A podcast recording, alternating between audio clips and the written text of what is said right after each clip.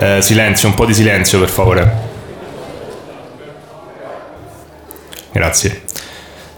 Eh, di seguito sono qui per rappresentare la mia assistita eh, che ha una comunicazione importante da divulgare. La sottoscritta Giulia Coatta, visto l'increscioso episodio del quale sono stata protagonista nel pomeriggio del giorno 7 agosto 2021, presso la rete sociale Instagram, con la presente formulo le mie più sentite scuse al pubblico del programma in diffusione meccanica Brivido Coatto. Nel pomeriggio è stata pubblicata da me una pubblicazione che variava inequivocabilmente il carattere tipografico concordato in precedenza per la comunicazione di carattere sociale legata al programma. Riconosco anche di essere rea dell'aggravante recidiva, essendo la seconda volta che tale atto criminoso e irresponsabile ha avuto luogo. Autorizzo sin da ora i familiari delle vittime o a chi è interessato a divulgare la seguente lettera di scuse a mezzo stampa o a qualsiasi altro mezzo di divulgazione. Firmato Giulia. No comment. No comment. Hai visto ieri mattina sul giornale? Dice che hanno accoppato il sor Pasquale. C'è chi dice che la moglie gli l'alieni o i satanisti. Però è inesatto. Non ce lo spiega brivido coatto. No. Mm, Adesso che finalmente Giulia si è scusata, mi sento molto meglio e quindi mi delizio con questi taralli di nonno libero. Buonissimi, cioè di, di Buonissimi. Lino Banfi del Todis. Che poi l'altro Vi faccio un giorno po' di ASMR. L'altro giorno abbiamo fatto una lunga. Basta con questo SBR. Non c'ho più la barba, me la sono tagliata, quindi Si sente meglio. non posso. Oddio, no, ma non è male. Che l'altro giorno con la nostra amica Eliana abbiamo fatto un lungo discorso. Perché io mi ricordo di aver visto l'episodio di, di un medico in famiglia dove il vicino di casa, un certo Fausto, Fausto, sì. amico di nonno libero, aveva un merlo indiano che si chiamava Benito Mussolini e faceva coming out come, Benito. come fascista. Sì, mm, sì, comunque E c'era, il famoso, e c'era il famoso discorso, e questo che era tipo 2000-2001. Eh sì, sì, però era uno spaccato di critica sociale, capito, del paese in cui il fascismo ancora esiste nel sottostrato sociale. Eh, sicuramente era solo fatto per quello. Però ho questi ricordi delle prime stagioni. Una volta lo vorrei fare un rewatch del medico in famiglia. Secondo Ma me, forse anche no, eh. secondo me è bruttissimo. Mi ricordo anche il cartone animato che andava in onda di notte dove loro andavano su go-kart. Tipo. Sui go-kart. Perché il medico in famiglia. Go-kart. il medico in famiglia era un format spagnolo, no? Mm. E quindi si erano comprati pure il cartone animato dove c'erano i personaggi che non c'entravano niente. Stavo per dire, per questo la sigla era spagnola, però non è vero. Non credo. Mm, però c'aveva l'aria di canzone spagnola, tipo di, di, di cosa. Perché si chiamavano Violetta, i cosi i Los Locos. Ah, forse per questo allora.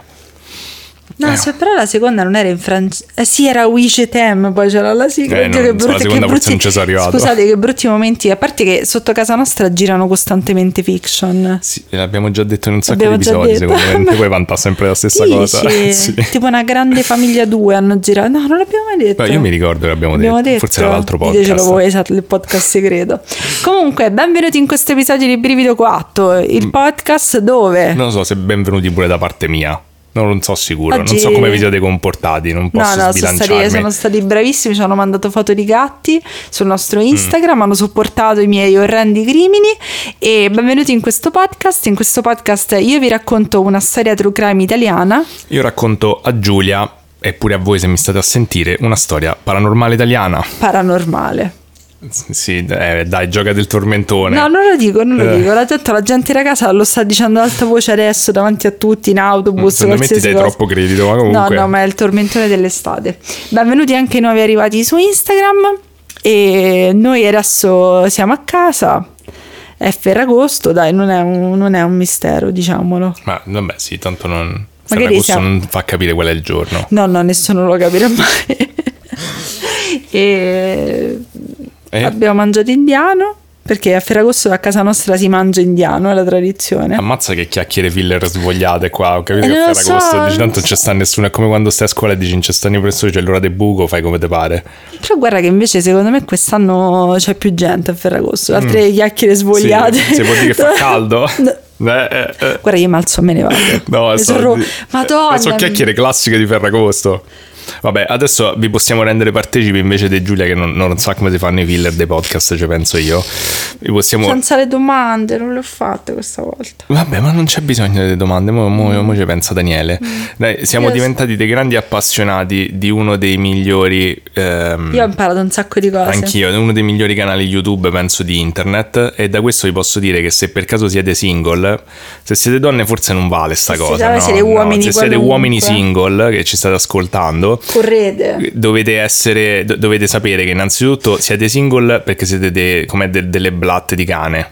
Sì, le de- blatte di degli cane. schifosi zerbini e dovete assolutamente mantenere il controllo della location e flettere sul sottotesto Sempre. e se voi non avete capito che significa questo dovete andare sul canale di Play Lover Academy. Se volete e vedere... in questo momento mi sento un po' in colpa gli sto facendo un qualche tipo di pubblicità. Ma se volete vedere dei tizi che praticamente non tocchereste neanche con un bastone telescopico che trattano le donne come animali da soma, è il canale più bello animali tutti. domestici nel caso migliore forse. Sì, ma come tipo delle, delle donne che tipo il 90% sono perfide, calcolatrici e loro devono cercare di mettere ordine in questa cosa e dove invitano la buona di turno che dovrebbe essere la, la rappresentante del genere femminile che spesso dice che mette foto su Instagram per vendere la propria Il suo- mercanzia. il suo prodotto. Il suo prodotto. Quindi se volete, se siete donne e volete incazzarvi o comunque farvi anche quattro risate, Ma è sicuramente so- a livello sociale, di studio sociale, è super interessante. Cioè, io pensavo che non esistessero questo tipo di persone.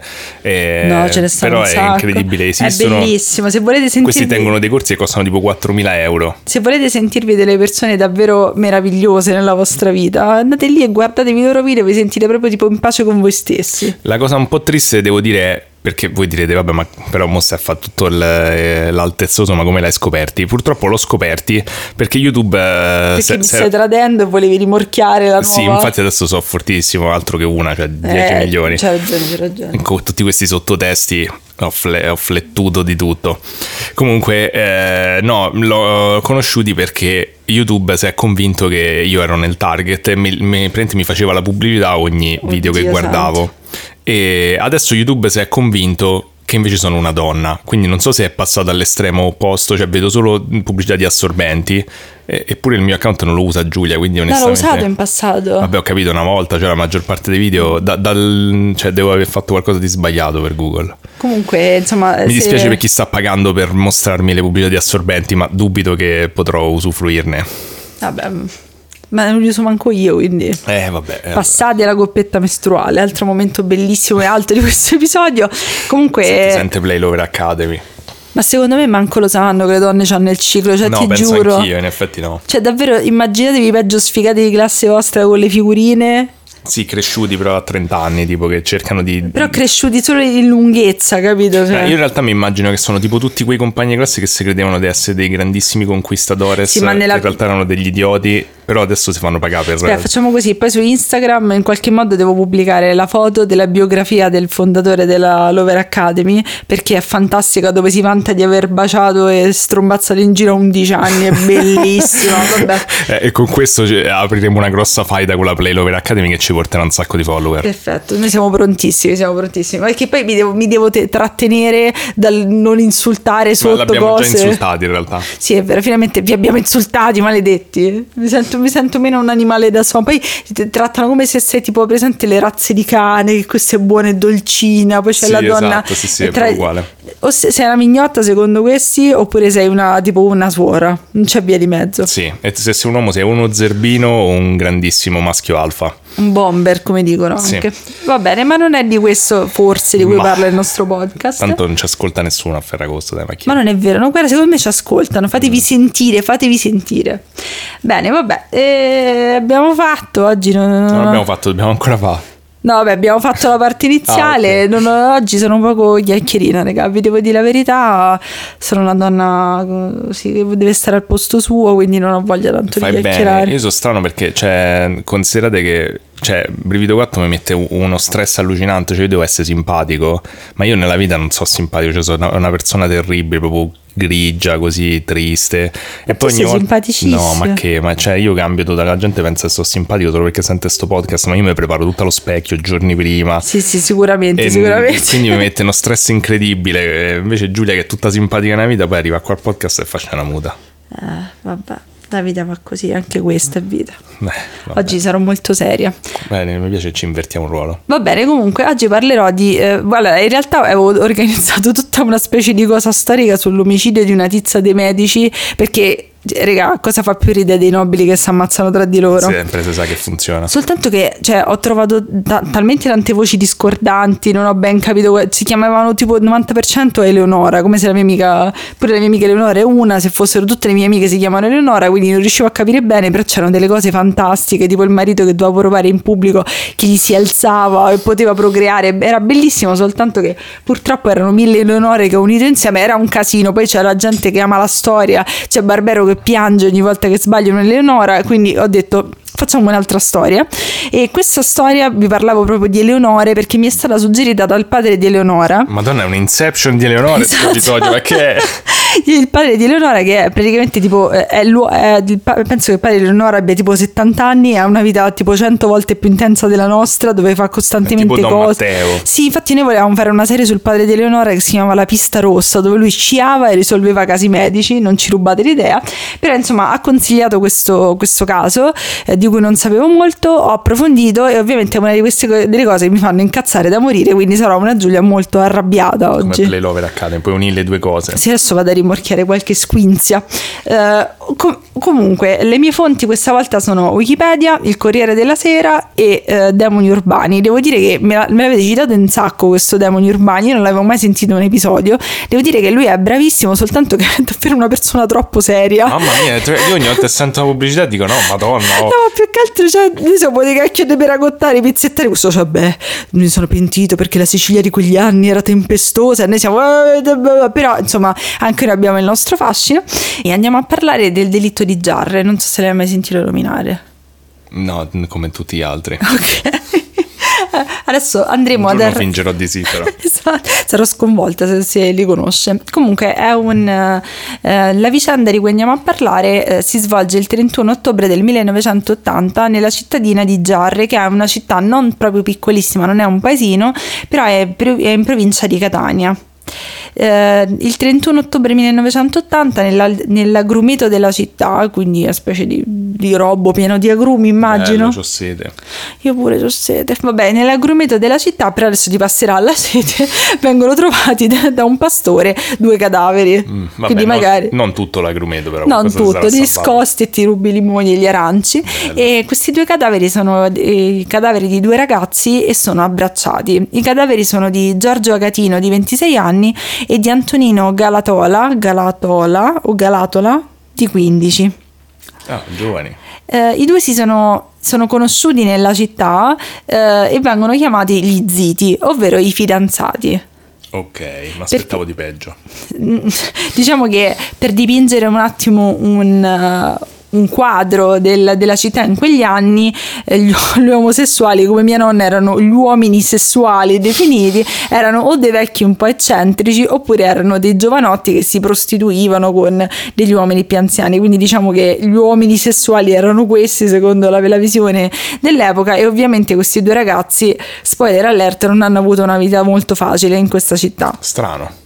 Questo caso è anche molto famoso perché ha portato alla ribalta in Italia il problema dell'omofobia.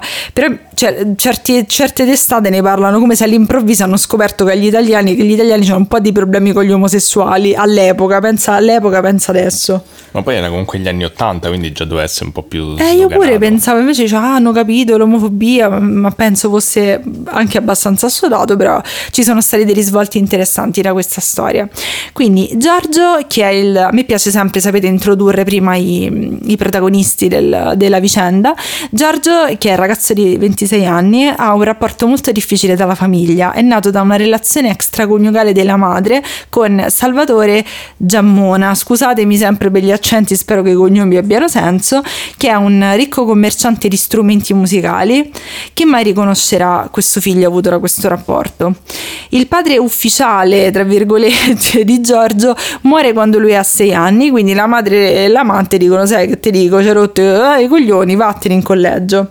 Che, era, che era la minaccia che usava mia madre quando facevamo troppo casino, quando eravamo piccoli. Era un classico. Cioè, vi mando in collegio. Io ero convintissima di questa cosa. E poi ho conosciuto un parente che c'era stato. Ho detto, che ha fatto Lo questo? guardavo tipo, "Ah, ma tu sei cresciuto bene nonostante sei stato in quel posto perverso. Comunque. Eh, lui viene mandato in collegio, sta in collegio per circa otto anni e tornato da questa esperienza ha capito insomma di essere omosessuale, ha riconosciuto la sua sessualità e inizia a vivere la sua vita insomma, però purtroppo la vive in questo paesino che la gente diciamo che non ci andava troppo per la leggera nei suoi confronti. Lui inizia a lavorare con il, con il padre, questo padre insomma che ormai lo riconoscerà, eh, nel suo negozio di strumenti. I due si odiano e Giorgio inizia a rubare le chitarre, la merce di questo negozio di musica per poi rivenderlo eh, a Palermo o comunque nel- a Catania per fare un po' di soldi. Ma scusa, quindi sapeva che era lui il padre vero? Sì, cioè, lo sapevano tutti che questo era il padre vero, però dopo che muore il padre ufficiale che era sposato con la madre, vanno- penso che vadano a vivere o comunque vadano sotto l'ala di questo uomo più ricco e lui inizia a lavorare appunto con il padre, però il padre lo denuncia per questi furti. Nel 1978 la sua situazione, diciamo, paesana si aggrava molto di più perché viene denunciato per atti osceni in luogo pubblico, perché viene sorpreso in una macchina ad amoreggiare con un ragazzo. Quindi se prima lo prendevano in giro per essere omosessuale e essere dichiarato in un periodo in cui ci voleva molto coraggio per esserlo, eh, lo, lo definiscono tutti molto pubblicamente puppo, ovvero omosessuale. Immagino che non sia un termine... carino diciamo e più che altro lo definiscono anche se non sbaglio tipo puppo accertato una cosa del genere per il fatto che l'avevano beccato in atti eh, con un altro Ma scusa, uomo ma tanto quindi... la- ci aveva fatto coming out, quindi... sì però adesso tutti erano sicuri di Vabbè. questa cosa ufficialmente allora erano molto contenti di questa ufficialità E l'altro tizio no, però. No, perché l'altro tizio era più piccolo, aveva 15 anni. Antonio è il- invece è il figlio di un vendi- ha una famiglia, diciamo, meno benestante rispetto a quella di Giorgio, ma una famiglia un po' più unita. Quindi Eh, quello in macchina era sempre il quindicenne? no, era un'altra persona. Eh, dicevo, lui no. No, lui non si sa niente di Eh, lui, perché? non si sa chi Vabbè. è. Eh, quindi dicevamo, Antonio è figlio di un venditore ambulante di giocattoli che era famoso per le sue macchine lanciacoriandoli. Eh, Non so immaginare. Questa, mi, mi ricordo che Eh, da piccola c'erano. Da piccola c'erano delle specie di catapulte che lanciavano coriandoli, quindi potrebbe essere una cosa del genere.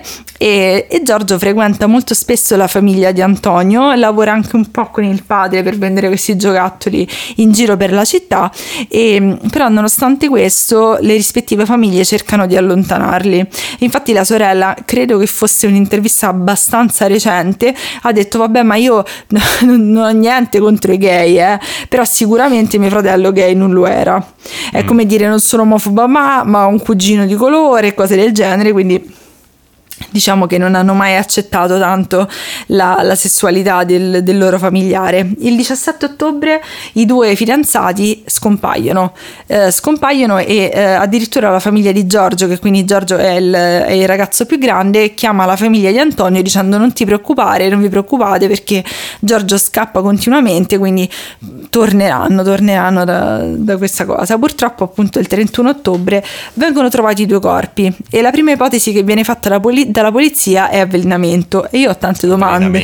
Ma io ho tante domande perché trovano due corpi con un proiettile in testa, quindi come fanno a essersi avvelenati? Avvelenamento da nickel A meno, che, nel cervello. tipo. a meno che non volevano essere super sicuri di morire, si sono avvelenati, si sono sparati, non lo so. E, mh, però poi appunto analizzando i corpi scoprono che hanno due colpi di pistola in testa e vicino ai cadaveri viene trovata sotterrata la pistola Bernardelli, se ne so di poco di macchine, ne so ancora meno di pistole. Perché non sei un uomo un maschio alfa. Sì, ma pistole, carri armati, qualsiasi cosa.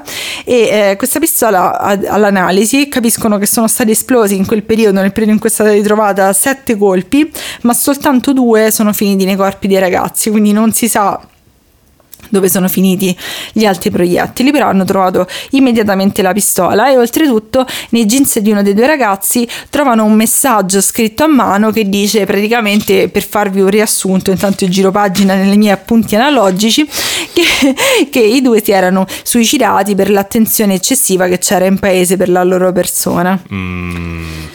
I carabinieri... Si sono suicidati sparandosi in testa da, da lontano. Eh, ma come fai, a sparar- cioè, come fai a spararti in testa e poi seppellire la pistola? in effetti. Eh, diciamo che c'era un po' di problemi. Infatti, i carabinieri immediatamente gli dicevano: Regà, come hanno fatto a fare? Non può essere un omicidio-suicidio perché io sparo a te, tu spari a me e Poi poi. chi seppellisce? cioè, magari, cioè, a meno che non seppellisci subito la pistola, però insomma, dici, eh, non è possibile che sta pistola l'hanno sotterrata. E oltretutto aveva la sicura abbassata quando l'hanno sotterrata. Eh, a novembre fanno i funerali dei due ragazzi e qui iniziano le cose un po' fastidiose perché ai funerali di Antonino, che detto Tony, che appunto non era dichiarato ufficialmente né niente, va tutto il paese, invece ai funerali di Giorgio non va praticamente nessuno. E mh, facendo un po' di ricerca ho visto una signora di Giarre che ha raccontato, non- questo non lo posso verificare, che eh, addirittura le famiglie per coprire questa cosa, questo legame, hanno cambiato la data di morte di- sulla tomba di uno dei due ragazzi. Per fingere che non era per insieme. fingere che non erano collegati, quindi immaginatevi la situazione. Diceva questa signora che se ne parla anche molto poco. Se siete di quelle zone, magari fateci sapere la vostra opinione. Diciamo che iniziano ad esserci però dei primi dubbi perché il, ehm, l'agrumeto, il limoneto, come lo vogliamo chiamare, il, il contenitore di frutti che fanno gola a Daniele in questo momento, eh, era in una zona abbastanza centrale, addirittura adesso ci sorge un parcheggio e una scuola media, quindi abbastanza centrale nella città e oltretutto per tutti questi giorni in cui sono spariti, eh, i parenti hanno cercato, hanno messo degli annunci sui giornali e comunque il limoneto era già stato cercato. Come hanno fatto a non trovare Cioè, i era già cadaveri? stato, eh, era già stato esplorato, esplorato, esatto. Quindi, come hanno fatto a non trovare i cadaveri? Però a questo punto c'è una svolta nelle indagini perché eh, dai carabinieri si eh, presenta Francesco Messina dicendo di essere stato eh, lui a uccidere due ragazzi sotto richiesta dei due ragazzi stessi. Eh, l'unica cosa che il plot twist è che Francesco Messina ha 12 anni. Eh, ok. Il Francesco Messina è un, un bimbetto che gioca con le figurine e i colori. E i POG probabilmente. i po- no, anni forse è troppo, 80. presto, troppo Il. Crystal Ball, forse è troppo presto. Vabbè, comunque è un ragazzino che è il nipote di Antonino, di Tony, e che è nato dalla sorella di Tony quando aveva soltanto 15 anni. Lui non è mai stato accettato dalla famiglia e per questo è andato a vivere con suo nonno paterno, che era un allevatore di polli della zona e che era conosciuto per essere abbastanza stronzo e violento, un ottimo motivo per essere conosciuti. Eh, lui dice che i ragazzi gli hanno detto: Senti, Ciccio, ammazzaci, ti regaliamo un orologio. Già, già questo non fa una piega. Ok. Poi dice che gli avevano offerto l'orologio davanti a un bar, poi mentre li stavo uccidendo gli hanno, porso, gli hanno, gli hanno detto chiesto l'orologio, però insomma eh, Mm, Mi sembra tutto un po' confuso. sì, abbastanza. Oltretutto hanno detto: Vabbè, abbiamo sto ragazzino, sapete che facciamo? Ma noi glielo facciamo il guanto di paraffina, non controlliamo se ha sparato. Tanto eh, i carabinieri hanno fatto il discorso che, non avendo meno di 14 anni, all'epoca non gli potevano fare niente a questo bambino, cioè non, non lo potevano accusare né niente, quindi ne usciva pulito senza conseguenze da questa storia. E già questo fa pensare che. Secondo me Qualcuno l'ha. qualcuno l'ha ucciso e poi è in colpa del bambino per levarsi il problema. E adesso vediamo insieme come al solito perché questa storia de- del bimbetto assassino non non torna molto. Prima cosa è come vi dicevo che l'agrumeto era già stato cercato e i corpi non sono stati trovati. Il modello della pistola che non mi bar, bar- bar- bar- cioè come si me è un chiama? po' strano dire che è già stato cercato. Bernardelli. Perché? Ma è già stato tipo scandagliato. Ah no, io ho scritto già stato cercato Ah, ok. perché sono analfabeta. E le- dicevano che comunque il modello della pistola era complicato da utilizzare per una persona normale, figuriamoci per un bambino. E oltretutto che sia i due ragazzi, vi- le vittime, non avevano mai visto delle pistole, non avevano mai usato delle pistole, non capivano come avevano trovato sta pistola da, da infatti- sto bambino. E poi se mi devo far sparare, ma non mi faccio sparare da un bambino. dicendo che non ha mai sparato Eh, prima e magari mi, mi becca in tutti i posti cioè, sbagliati. vado da uno, dico senti, sparami per bene in testa, ma poi mi sparo. Ma scusa, ma mi sparo da solo poi, cioè. Eh, Però il fatto è che cioè, non potevano essersi sparati da soli. e Comunque, perché seppellire la pistola? Eh, non c'è No, senso. vabbè. E vabbè, comunque il, il fatto è che il, il bimbetto, oltretutto, gli hanno detto: Senti, ma quanti colpi hanno sparato? La prima volta ha detto: Ho sparato due colpi. Poi la seconda volta ha detto: Ne ho sparati sette. Gli hanno detto: Ok, dove li hai sparati questi sette colpi? Boh, non lo so. La, c'è la, la, questione dell'orologio che avevo detto, che prima ha detto di averglielo dato davanti a un locale, poi dice che gliel'hanno regalato questo orologio prima di morire. E oltretutto nessuno sente gli spari. Come vi dicevo, questo, questo agrumeto era una zona abbastanza, cioè percorsa, abbastanza centrale, quindi dovevano sentire gli spari. Vabbè, ma sembra che non l'hanno uccisi veramente lì. Sì, infatti, e, e, la cosa più... Mm, Quindi questo bimbetto di 12 anni ha trasportato due cadaveri. Eh, no, no, era, era, era, un bimbetto fortissimo, però la cosa più strana, oltretutto, è che la calligrafia del, sul biglietto di, di morte non combaciava né, né, con l'uno né con l'altro ragazzo. E, però alla città gli andava bene così. Hanno fatto, vabbè, pazienza. Ah, tanto, va bene, sì, sì. Tanto non succede niente, soltanto che ovviamente il, il, bimbetto a un certo punto dice cacchio, però comunque verrò visto, verrò visto da tutta la città come un assassino. Beh. E per questo motivo il bimbetto ritratta. perché lo sei. Il bimbetto ritratta. Eh, il bimbetto parla con un quotidiano che si chiama L'Ora e in questo quotidiano viene fuori che lui ha confessato, lo dice piangendo, perché i carabinieri lo avevano picchiato, ma io la vedo dura che i carabinieri vanno a prendere un, un bambino random, per, farlo, lo picchiano lo, e lo fanno confessare. Cioè, pure cioè, a tutti sembra una cosa poco plausibile. Cioè, in qualunque altro contesto avrei detto che potesse essere plausibile, ma questo mi sembra proprio no. Però la cosa, la cosa interessante è che mentre piange, mentre si, si, si agita per questa storia, lui dice: Però l- volevo che mio nonno non venisse accusato. E secondo me mm. la pista del nonno, che, cioè la pista che è stato il nonno, era la cosa più logica, a mio parere, perché dice che la parte della famiglia del nonno nonno non aveva grandissimi legami affettivi con Tony e con la sua parte, magari viveva il fatto che suo nipote fosse omosessuale come una cosa da nascondere Mm.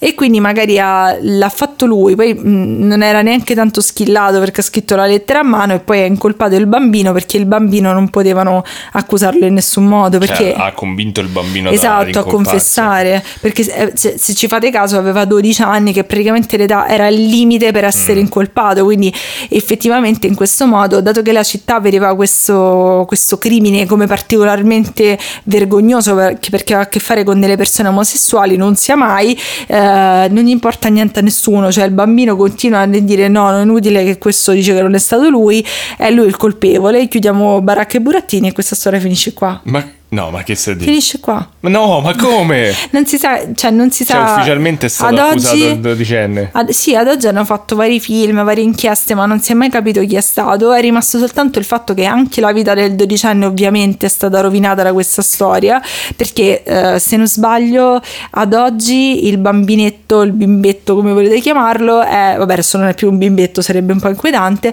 però ha avuto una lunga vita di crimini, atti criminosi e se, se non sbaglio come vi dicevo dovrebbe essere in carcere. L'unica cosa positiva da, che è nata da questa situazione è che appena c'è stato questo crimine fuori, che è il Fronte Unitario Omosessuale di Rivolta Italiano, ha, ha iniziato a fare delle riunioni a Giarre. Quando loro, e per mostrarvi insomma la città quanto era retrograda, quando hanno iniziato a fare le loro riunioni, i bambini non era permesso di uscire da casa. Ma che cosa? Che magari si prendevano i germi dell'omosessualità. E il 9 dicembre dello stesso anno ehm, viene fondata però un, un, ex prete gay, fonda l'Arcigay a Palermo, quindi eh, si è iniziato a capire che c'era un problema forte, bisognava avere una, una, rappresentazione insomma per quanto riguarda le persone omosessuali. E l'ultima cosa che vi racconto su questa, su questa storia è che il 31 ottobre passato una coppia che si chiama una coppia di uomini Massimo e Gino si sono voluti sposare a Giarre nello stesso giorno dell'omicidio per cercare di eh, riscrivere questo crimine d'odio perché molte persone nonostante appunto si dica che a Giarre se ne parla molto poco però molte persone non hanno dimenticato perché alla fine erano due ragazzi normali che si amavano avevano un rapporto che poi molto, molte testate giornalistiche hanno messo in, in dubbio addirittura che avessero un rapporto perché le famiglie ovviamente hanno interesse a non, a non parlarne eh, però insomma è stato secondo me una cosa molto carina Beh, in effetti cioè, quella, se fossi stato io quello ad essere stato ucciso, forse il fatto di negare il rapporto con l'altra persona sarebbe stata la cosa più dolorosa. Sì, ma la, la, cosa, de, cioè, la cosa, della lapide è allucinante. Che cioè, hanno cambiato le date. Eh, ma, cioè, ma che cosa? Cioè, che Poi dico ok, sono gli anni Ottanta, però tantissime persone purtroppo hanno ancora questa mentalità terrificante, cioè davvero una storia orribile perché hanno preso questo bambino come capro espiatorio quando c'erano mille domande da fare, mille analisi che non hanno fatto. Perché volevano chiudere la cosa il più velocemente sì, volevano possibile. chiudere la cosa più, più velocemente possibile e quindi niente, in realtà appunto ho sostituito la storia di provare in pubblico che è un'erezione con questa cosa che diciamo che è un po' più amara. Ma questa è pesantissima, mi ha lasciato proprio l'amaro del pollo con i peperoni di Ferragosto che non mangiamo. E oltretutto, Eh. vabbè, se volete, se volete ci sono dei film, dei libri, ci sono molte cose che sono state scritte ultimamente perché effettivamente è davvero, non lo so, è una storia tristissima perché poi, mh, non lo so, a quell'età, no, quando ti innamori per le prime volte, scopri la tua sessualità, eh, dovrebbe essere tutto un po' più dolce, un po' più, capito, cioè un po' più viverselo i primi amori, invece è davvero tristissimo che sembra che li hanno uccisi per togliersi il problema di avere dei parenti omosessuali. Spero che a un certo punto non si siano incazzati col nonno per avere parenti stronzi e abbiano ammazzato pure lui, però insomma mi sembra...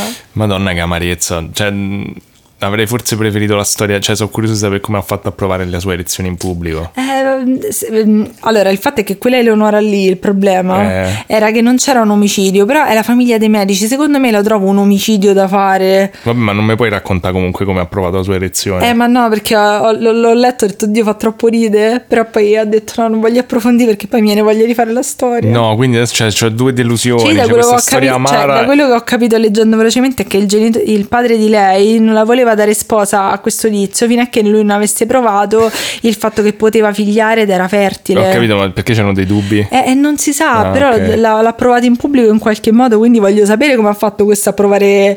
e poi oltretutto poi c'erano tutti i capitoli di questa cosa che stavo leggendo, hanno scritto la sua impotenza, quindi eh, come ha fatto? Si è legato una matita, non so. Non lo so perché mi ricorda un po' lo Ius Prime Noctis che poi alla fine era, come ci dice il buon eh, Barbero, beh, è eh, solo un- so. Però- una leggenda urbana. Però era bellissimo, vabbè, se ora trovo una cosa, cioè perché poi cioè, eh, i miei piani per il futuro di Brivido 4 in realtà sono di pesantezza, però vorrei anche trovare queste belle storie di nobili che fanno tanto ridere, quindi se avete una storia di nobile che fa tanto ridere fatemelo sapere. erettile. Mm, Magari, possibilmente. Però eh, il fatto è che c'è, c'è un sacco di gente appassionata di, di- di medici, quindi non, eh, non so, ho sempre paura di sbagliare quando tocco la storia. Vabbè, ma non mi sembra che siamo un podcast particolarmente eh, accurato. No, ma io sono sicura che Tu puoi tipo sempre competere con Barbero. sono sicura che dei bambini prendono appunti per i loro compiti di scuola, con Sì, io sì. che dico, ah, quello strozzo, il bimbetto che colora e cose del genere. Va bene, adesso questa è la mia close della mia storia per usare termini di Player Lover Academy, come cacchio si chiama. Bello, bello, grazie. E nella vi- come dicono loro, nella vita tu vuoi essere un Goku o un Vegeta e non vuoi essere un Yamcha, anche se hanno detto pure loro Comunque nella prima stagione di Goku, era di- un di era la prima stagione era un gran bel personaggio. Sì, come sì, nonno concordo, libero, l'arco di nonno concordo. libero è andato sempre più verso il pianto e il dramma. Vale comunque un 4.900 euro questo consiglio. Assolutamente. E vabbè, quindi sta, sta al mio turno. Eh, uso sempre questa frase per prendere tempo mentre cerco gli appunti perché poi non mi va di tagliare il vuoto. Allora, eh, adesso io come al solito ho detto vabbè fa- faccio una... Vabbè perché ve lo dico sempre? Ho detto faccio Ma una cosa questo te l'hanno semplice. consigliato. Non me l'hanno consigliato. Sì. Oh, eh, oh, io non mi ricordo. Vabbè, comunque... Se ce l'hai consigliato tu, fatti avanti e Vabbè, prendi do- quello dopo che tuo. controlliamo. Sicuramente in realtà me l'avranno consigliato, ma io, come ogni bravo imprenditore, faccio finta di essere, di- di essere stato io ad averci questa idea. E in ogni caso. ehm, Spero allora a chi ce l'ha consigliato di, di- di fare onore a questo, a questo caso. E comunque, scusate, non dovevi leggere perché hai letto. E che ne so, mi sei caduto l'occhio. Eh, oddio santo, sempre te cecate l'occhio. Allora, prima di questo volevo dire, sì, eh, ho fatto questo caso che come al solito ho detto, speriamo che sia una cosa piccola, eccetera, anche se avevo intuito che era esattamente l'opposto e credo che questo sia uno dei casi più grossi in cui mi sono imbarcato, infatti comunque diciamo che farò solo una panoramica generale perché è veramente troppo... mh, troppo vasto e, e sarebbe interessante approfondirlo, ma insomma, raga, ho studiato 5 ore per fare sta cosa. Nonostante mio padre ogni volta si lamenta, cioè la- l'ultima volta si è lamentato dicendo: Ah, non è vero, Giulia si sente che studia di più. no, Ecco, Giulia diciamo non studia di più, Giulia ha studiato tipo due ore oggi, ho studiato Diciamo 5 la ore. verità. e, e- e poi si lamenta pure che i casi non sono di suo gradimento perché già li conosce. Ma questo lo conoscevi? Eh papà? Eh, non vediamo se lo conoscevi questo. Bravo Piero, la voce della verità. Quindi di cosa andiamo a parlare? Andiamo a parlare del caso amicizia Oh. che Giulia già sapeva perché ha letto e adesso sta su, su Instagram a farsi i cavoli No, suoi perché proprio lei ha finito. persona. Sì, sì. Vabbè, no, nel mente l'abbiamo trovato il nome e effettivamente mi era stato suggerito da Maria Pia Davino e io sono veramente, veramente pessimo perché l'avevo anche letto e poi dopo l'ho riscoperto per conto mio, ma questo significa che sono ancora più motivato e, e quindi Maria Pia spero di aver fatto un ottimo lavoro, grazie del suggerimento che ho prontamente dimenticato in quanto essere umano pessimo. E- ma comunque, a prescindere da suggerimenti o meno, ne andremo a parlare. Io non ne so niente, quindi me la godrò. Esatto, beh, non, non te l'ho neanche chiesto se sapevi qualcosa perché mi sembra difficile. Però eh, effettivamente è un caso estremamente interessante. Eh, perché è interessante? Eh, parliamo di un caso di contattismo, di nuovo, quindi ritorniamo verso gli alieni per eh, A un la, la del tuo- mappa di Giulia, per come si orienta attraverso i miei... Un terzo del tuo repertorio, quindi. Sì, eh, è un caso quindi di contattismo e non è la prima volta che lo andiamo a trattare, se siete nuovi del podcast ci stanno vari altri episodi. E mo non mi chiedete i numeri perché stiamo. eh, diventa veramente un po' troppo qui. Eh, ci 35. allarghiamo. Ehm, il- è un caso di contattismo, ma è un caso interessante e particolare di contattismo perché eh, c'ha una caratteristica che forse è unica a livello mondiale.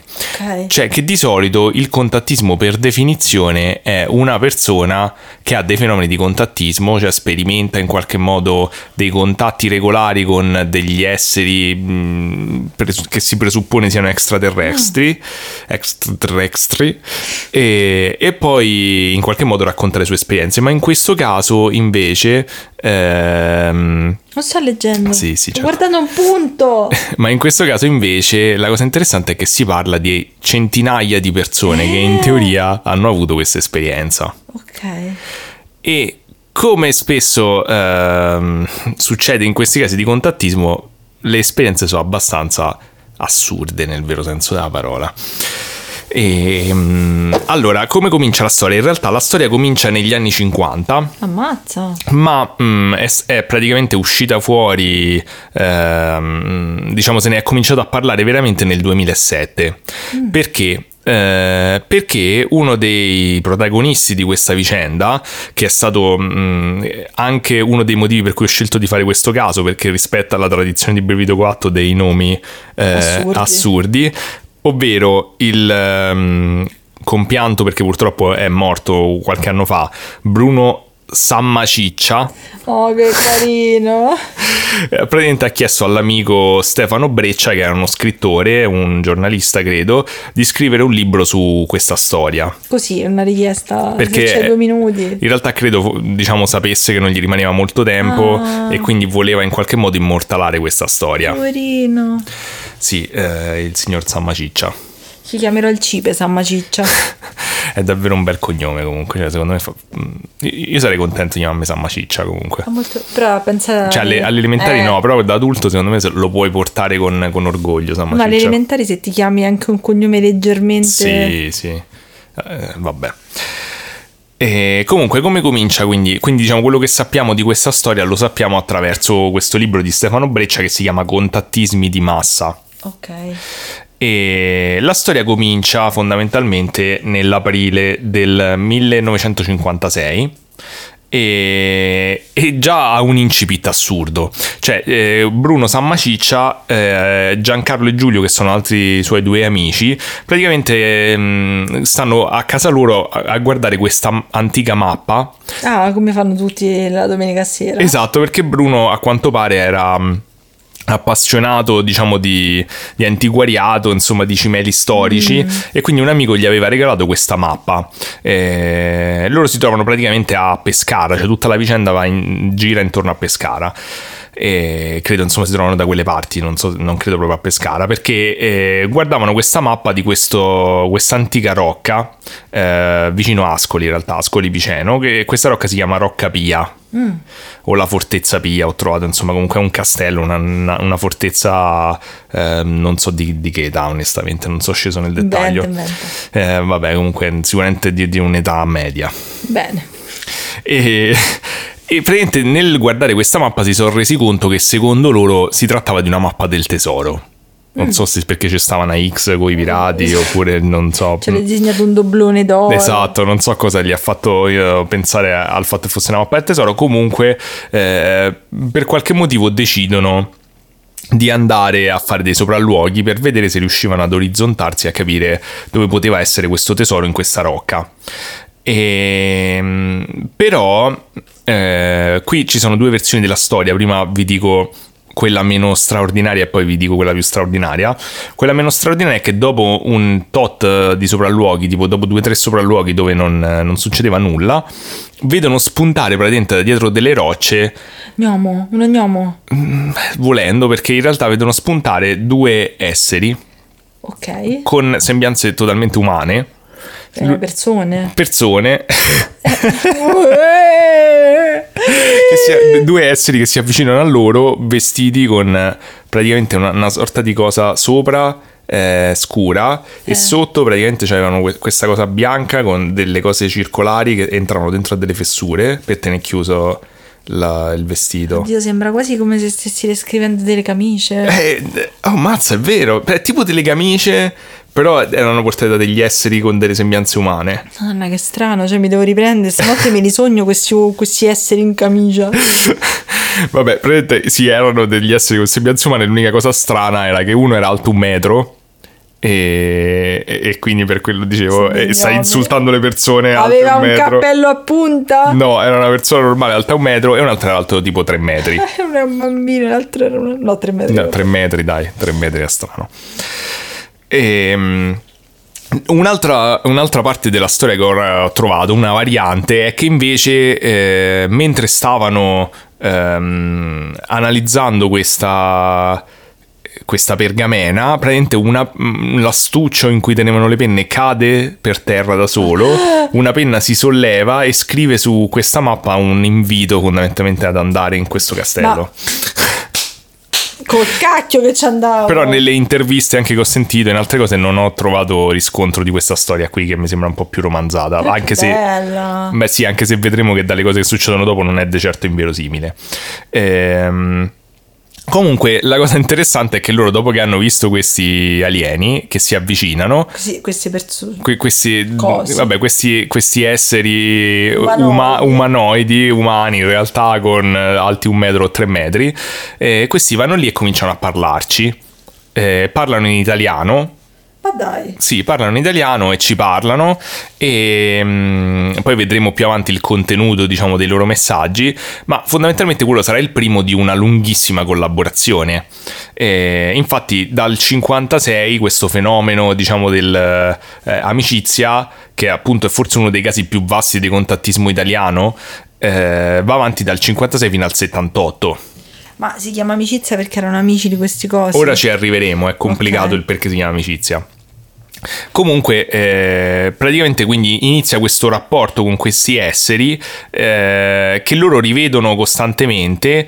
E, mh, mm, tanto che ci, ci, fanno tipo passeggiate romantiche in riva al mare da quello che ho visto tipo cioè, facevano queste passeggiate peripatetiche con questi tizi alti tre metri ho e ci chiacchieravano ma... non so come fa la gente eh, a non farsi domande. Adesso vedevo un alto tre metri. Quanto è alto tre metri? Come il nostro soffitto? No molto di più ma come facevano a non notarli nessuno questi? Eh, non lo so, cioè, cioè 3 metri e 3, cioè due persone, dai, un po' meno di due persone.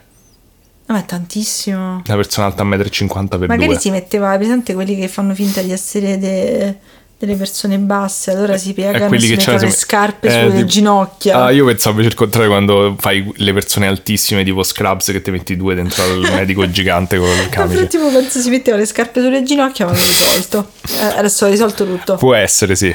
Eh, non credo comunque. E quindi diciamo che nel frattempo, cioè nel, nel- mentre cresce questo rapporto, eh, l- loro cominciano con- praticamente appunto Samma Ciccia e questi amici che nel frattempo, da quello che ho capito, cresce un pochino il gruppetto, cominciano a soprannominarli gli amici. Perché loro si presentano sempre con parole di amicizia verso il genere umano, verso di loro e mm, diciamo che come spesso accade nel contattismo e soprattutto nel contattismo negli anni 50 fino agli anni 70, insomma in quel periodo lì che c'è stato proprio il boom, eh, c'erano molti messaggi diciamo di spirituali, un po' new age, di pace, eccetera. E, e questo concetto dell'amicizia però poi vedremo che era chiave, anche se più contorto di quello che ci possiamo immaginare. Che poi mi ricorda la cosa de- dell'amico di 20 Century Boys. Ah, di Tomodaci. Sì, se Eh, non sì. l'avete letto andate a leggere 20 Century bello Boys. 20 Century Boys, proprio bello. E mh, loro però, eh, il gruppo appunto di Samma Ciccia, comincia a soprannominare questi alieni eh, v- W56. Ho capito, ma dagli dei nomi normali. Allora, io non ho, io ho cercato, ma ho sentito varie versioni del- di questo nome e non ho capito. Cioè, il 56 è per l'anno, ok. La Vedi, W viva- ho viva capito che era 56. Vittoria, altri era per Visti. Eh, ma- Non, non mi hanno convinto molto questa W, W, non, sì. non ho capito. Cioè, quindi questi stavano in riva al lago, facevano, eh vabbè, vieni W56 e uscivano persone alte 3 metri e nessuno si è reso conto di niente. Eh, Vabbè. boh. E come faceva avere tipo, ma facevano pure il bagno, questo aveva un, un bikini alto Non 3 lo so, allora loro hanno fatto tipo dei disegni, ci stanno dei disegni che stanno in giro dove rappresentano queste scenette e c'erano tipo loro anche in riva al mare che, che si camminavano Comunque troverete ovviamente tutte le foto nelle nostre post fra su uno Instagram, certo, sì, brivido underscore 4 Madonna, su c'ho Instagram. un'ansia di mette fonte adesso, guarda. Eh, bravo, fai benissimo. Ehm, ora, appunto, que- questo, que- questi alieni si facevano chiamare, eh, diciamo, il capo degli, degli alieni, di questo gruppo di alieni che si presentava a questo gruppo di amici di San Maciccia, si chiamano, tipo, cioè il, il capo si chiamava Sigir, eh, poi ce n'era un altro che si chiamava Sayu, oppure Meredir. Mm, praticamente più avanti sembra comincia a diventare evidente che mm, a un certo punto loro gli dicono che stanno anche in altri paesi, eh, non solo in Italia. Devono fare giri balneari un po' in tutta Europa. Sì, e sembra che però loro si facciano chiamare sempre con gli stessi nomi. Ah, Cioè c'è un altro Sigire da un'altra parte, c'è Eh, tipo il è sempre lo capo. stesso? No. Ah, Cioè non ho capito. Ah, forse era una carica militare. Sembra come se per loro i nomi non siano una cosa importante quindi però usano gli stessi che hanno un significato magari per eh, Mm, ok. quando si presentano agli esseri umani, una cosa del genere. Questa è la mia interpretazione. Ehm, praticamente in queste conversazioni che piano piano fanno gli dicono che ehm, loro han- vivono sottoterra in Mm. Italia. In Italia. Sì, che vivono sottoterra da, da secoli. Eh, da quello che ho capito, loro arrivano, vivono più o meno 3000 anni. Ah, Però potrebbero vivere ancora, ma semplicemente fanno una sorta di eutanasia controllata perché dopo 3000 anni si rompono le palle. giustamente. E, e, mh, vabbè, poi vedremo tutta la parte spirituale dopo. Comunque, diciamo, dopo 3000 anni in media dicono: Vabbè, mi sono stufato e hanno tipo queste sedie dove si siedono e muoiono volontariamente. Pensa se uno ti sbagli, ci sono un po' stanco. Oh, no, no, su quella! oh, benvenuti, volete qualcosa? No! panchine. pure. No! Le panchine erano ancora più letali perché c'entravano più persone. Eh, loro in pratica dicono che vivono appunto sotto l'Italia. eh, e Ma vi- l'Italia tutta. No, praticamente vivono eh, in una zona che va tipo da Rimini a Pescara. Sono comunque praticamente una zona sottoterra eh, a contatto con la zona continentale, quindi tipo un, un botto in profondità. E questa zona è larga tipo 300 km, cioè lunga 300 km e larga 150 km. Sotto Rimini. Sotto, sì. Praticamente è tipo una bella fetta di, di, Italia, insomma, non poca. Ehm, Sciarchelle avranno incontrato a Rimini. possibile. Eh, praticamente come fanno a vivere sottoterra? Eh, posto o cose. E sto andando poi in maniera molto random perché vi ripeto le informazioni sono talmente tante che è difficile costruire un filo conduttore perché ci stanno que- questa parte dove informazioni che loro gli danno in, queste, in queste conversazioni che durano 30 anni e poi eh, diciamo eventi effettivamente che succedono ma che comunque sono stati raccontati in maniera molto sparsa, perché poi vedremo ognuno ci avrà avuto anche del gruppo le sue esperienze, quindi è difficile fare un quadro generale. Però io intanto vi butto lì eh, Informazioni. informazioni, dettagli appunto su che cosa gli hanno detto. Praticamente gli hanno spiegato che loro hanno questa tecnologia Eh. che gli consente di comprimere la materia. Quindi praticamente loro tipo accendono questa tecnologia e la materia si comprime, quindi chiaramente creano tipo una specie di bolla all'interno della crosta terrestre, però eh, la materia rimane instabile e quindi praticamente nel momento in cui loro spengono questa tecnologia si richiude tutto e se ne vanno come se niente fosse. Ora, cioè, nel senso detto così, non lo so, cioè, non so la quantità di energia che verrebbe rilasciata comprimendo la materia, come dicono loro, probabilmente si crea tipo del plasma, non Vabbè, lo so, fanno- non credo che funzionerebbe però. i rimini, tipo. Non, non lo so, cioè nel senso è, vabbè, lascia il tempo, cioè insomma, sarà- per noi è come magia, ecco, Eh, cioè, è come se ti esatto. dicono, che ne so, la lampadina, ah, noi abbiamo questa cosa che c'è dentro È vero, è vero. la scatola di luce, eccetera. E ci mettiamo un piccolo sole dentro questo pezzo di vetro. Quindi non, non saprei come commentare ulteriormente. Eh, però dice che usano praticamente queste, mh, questa tecnologia anche per fare delle aperture che poi portano verso questa base. Quindi loro non hanno delle aperture in effetti, Mm. eh, de- delle entrate, ma le creano all'occasione quando devono uscire. Però pare che uno dei punti Mamma che d'accesso. ansia la vita loro, peggio di casa nostra sembra. Uno dei punti d'accesso principali era questa rocca pia. Perché non so, era probabilmente sopra un punto nevralgico di questa base, non, non mi chiede perché.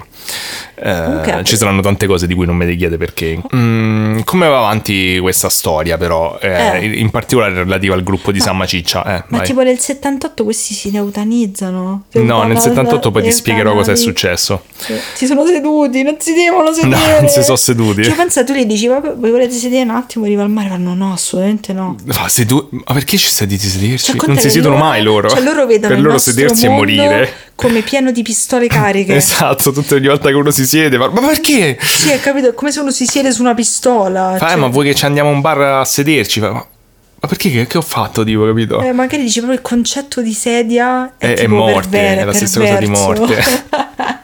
È un bellissimo libro. Beh sì, ma comunque ci sono cose strane di questo tipo. E, e a partire dal fatto di, ok, ma questi alieni poi si sono palesati, ok, gli raccontano di queste Sedie, basi sotterranee, di queste so, cose. io non riesco, cioè non, non mi frega niente la base sotterranea, sono, sono, sono, sono affascinata dal concetto no, di so, devo sedia. dire sta cosa. Eh, però che cosa vogliono? Perché Eh. stanno a fare sta cosa? Innanzitutto, qui pa- parte la, forse la parte più assurda. Cioè, hanno bisogno di supporto logistico. Ok? Cioè, di informazioni No, tipo, stradali. no, in particolare gli serve che Mm. eh, il gruppo di San Maciccia, Perché Dio ci rido. il gruppo di San Maciccia gli porti delle cose. In particolare metalli, tra cui lo stronzio, Ma che palle, oh! che all'epoca a quanto pare era, dicevano era cioè un metallo che non veniva usato per niente, quindi era difficilissimo da, da Sì, prendere. non saprei dove comprate lo stronzio. Eh, e poi frutta, perché si cibavano solo di frutta. Eh, madonna, sapete sei te. Sì, in effetti sì, se c'era pure che bevevano solo, sì, Se tipo bevevano- bevevano tè freddo. Cioè, la- contate che il top della settimana di Daniele è stato che ha trovato la vecchina che vende le pesche più buone del quartiere. No, regà, no, cioè voi non, ci devi avete idea. Non devi dire dove siamo, No, se no, no, per conta- carità, no. Eh, Io vi, io vi dico solo, lo so voi lo i sapete nostri- quanto, non mi interrompe quando parlo di pesche. Ok, scusi, scusi. Voi lo sapete quanto io amo le pesche, se avete sentito gli altri episodi sapete quanto io amo le pesche. No, ma è una cosa impressionante. Cioè io dopo aver mangiato questa pesca ho sentito proprio che qualcosa finalmente dentro di me si era aggiustato. Ti sei fumato una sigaretta dopo la pesca? Sì, era come se... mi- ho Chiamami pensato- col tuo nome. ho pensato mi potrei anche sedere adesso. No, non ti sedere! Mi potrei sedere e sarei contento. È stata una pesca meravigliosa. Il fatto che ce ne abbiamo ancora altre in frigo mi rende super Infatti felice. è bello che oggi, domenica Ferragosto, è andata a cercare la signora. Io ho detto, Daniele, ma la signora magari... Ne voglio ancora prima che il miracolo finisca. Se sentite questo episodio, mi raccomando, mettete l'emoji della pesca. È vero, è vero, per, sia per chiamarmi col tuo nome. Sia per chiami col tuo nome, esatto. Comunque non vi diciamo perché secondo me i Pesche nostri sprecate. ascoltatori subito, sono appassionati di pesche per i nostri ascoltatori, corrono No, no, non mi dispiace, io capisco, ma è every man for himself. Che qua. beh, già c'è il seguito del tuo complottismo contro le gocciole, perché un botto di gente ha scritto non, è, Daniele... non è complottismo, cioè qui c'è gente sensata che mi ha dato, dato ragione come. Cioè io vengo da una settimana dove ho ascoltato soltanto cose su Scientology e Nexium, quindi sono una cifra complottista sulle sette, secondo me così ti fai una setta sulle gocciole. Che bello schiocco di dita che hai fatto. Oh, mazza, bello, m- molto sound design. Vabbè, comunque appunto, cioè, non ci rubate le pesche, non vi diremo mai Eh, dove non, non continuare a ripeterlo che poi c'è- ci mettono troppa attenzione su questa cosa. Milioni Comunque pesche, pesche. migliori del mondo. Vabbè, ma questo, questo non è quello di cui sto parlando. Ok. E mo' ho perso il filo. Spero che la signora non si sieda mai, sono troppo buone quelle pesche. Eh, mo' ho perso il filo. Allora, stavo dicendo, gli chiede la frutta. Ok, gli chiedono frutta e stronzio. Va bene? Cazzo Pensate che quando fanno le cose tipo ti, ti siedi sulle ginocchia di Babbo Natale muoiono E tutti. basta! Mamma mia, Vabbè, gli chiedono che la fatica! frutta. Sì, ma cioè, ok, la frutta se la mangiano. Sì. E lo stronzo. E non lo so, mo non è che gli hanno spiegato che ci fanno. Ma scusa, ma se mi mandi a cercare una cosa impossibile da trovare, ti dico scusa, ma che ci devi fare? Eh, ci va bussando. Nel frattempo i, i gatti bussano. Se li apro. No. Eh, allora non si sa, però la cosa bella è che praticamente loro por- gli dicevano portate questi camion in questi punti specifici Ma tipo la notte. stro- E chi gli dai i soldi per comprare lo stronzo? Eh, infatti ci sono stati dei problemi economici. Eh. eh, per cui della gente se n'è andata dal gruppo poi perché comunque sia dovevano sp- spendere tutti questi soldi per comprare lo stronzio. Non, non lo so, che in raga. banca c'è scritto causale stronzio. Causale alieni. E la cosa assurda è che loro praticamente dice che gli mettevano queste casse di frutta in un punto specifico e praticamente le casse scomparivano. Eh. Ok? Cioè venivano di- cioè, praticamente venivano disintegrate e poi reintegrate da un'altra parte. C'era questa sorta di teletrasporto, sia con il contenuto metallico sia con le casse. Ora, la domanda che... dire. E gli chiedevano di andare a prendere l'acqua pure. E di portargli l'acqua. Ho capito, ma questi sono degli stronzi comunque. Cioè, e chiaramente uno la domanda che si fa è: scusate, ma se questi hanno il teletrasporto, ma cioè perché ta- devo andare a prendere io la frutta e portartela? pensa se erano due persone normali che gli pesava una cifra al culo. E si sono inventati pe- tutta No, sta- no, Una loro- persona ha detto: Sfruttiamo il fatto che io sono alto 3 metri per No, fare ma sta cazzata. magari loro non hanno mai detto niente. Questi hanno fatto. Oddio, quello è altissimo, sarà un alieno. Fa, boh, ma che V56. volete? Ma io vorrei frutta. Insomma, se magari gli ha detto, "Ah, ma portami quello stronzo là. Ha detto, ah, è metallo stronzio. E sono fatti tutti i film. esatto. Vabbè, comunque Eh. gli, gli facevano scomparire davanti e un sacco di persone testimoniano di aver visto questo fenomeno di, di scomparsa di frutta. Stronzi, eh. Eh, mh, praticamente nel tempo eh, appunto que- questi fenomeni vanno avanti eh, e ad esempio appunto tra le tante persone che orbitano all'interno del gruppo eh, molte raccontano hanno queste testimonianze in cui raccontano di aver visto anche gli UFO perché praticamente gli davano tipo appuntamento ad orari precisi e in posti precisi per fare delle sorte di dimostrazioni di UFO quindi lì Ma il tempo per cazzeggiare ce l'avevano e per andare a prendere l'acqua da soli no. eh, eh, che te devo dire E, poi stanno sotto la terra, saranno le falde acquifere, prendetela da là che ve la devo portare io. Eh, mo, mo- mo ci arrivo perché praticamente. ehm, vabbè. mm, Mi facevano dimostrazioni tipo, guarda, tipo frecce tricolore aliene. Sì, praticamente uno de- diciamo, di quelli più vocali del gruppo è un certo Gaspare De Lama, che è un pittore, che praticamente si è mm, avvicinato al gruppo perché una- ha, ha visto una foto eh, di un UFO su una rivista ufologica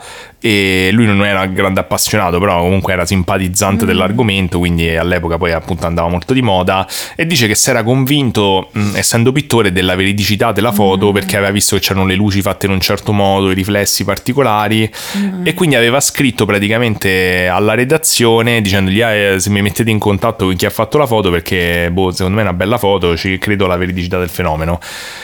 E praticamente si è presentato il tizio che aveva fatto la foto e lentamente diciamo che ha cominciato a frequentarlo, cioè questo- que- questa persona ha cominciato a mostrarsi interessata nei confronti di questo Gaspare De Lama, tanto che gli, gli diceva vabbè senti riscendo tra dieci giorni perché questo abitava in Piemonte e non so De Lama no, Eh, comunque diceva scendo tra dieci giorni magari ci rivediamo. E, gli- e parlavano di UFO tutte le volte, fino a che tipo al decimo incontro sembra che questo mh, l'autore della foto ci abbia avuto in qualche modo il lascia passare dai V56 per dirgli ok adesso gli puoi dire la verità a questo De, La- De Lama di includerlo nel gruppo eh, che fa molto setta da una parte. Sì, è vero. E, mm, e praticamente gli racconta tutto.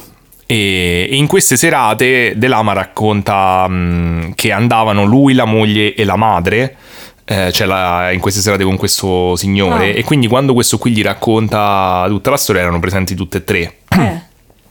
e io mi sono visto un, un sacco di interviste di, di questo Gaspare De Lama e devo dire che è un signore adorabile cioè, No, sembra. Adesso-. Perché se De Lama è bellissimo, perché o hai le lame Oppure o provieni da un da- lama.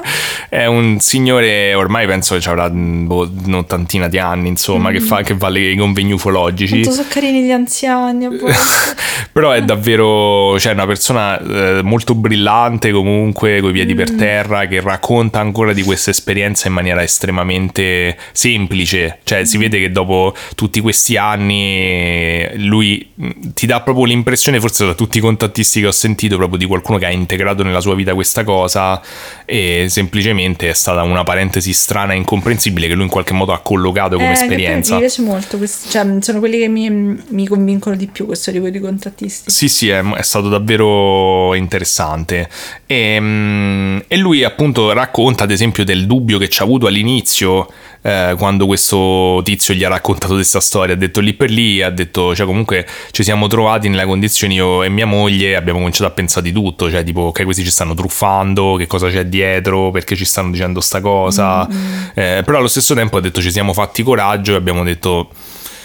Vabbè, mh, loro ci stanno dicendo andiamo a, venite a vedere voi con i vostri occhi e noi abbiamo detto vabbè eh, andiamo a vedere.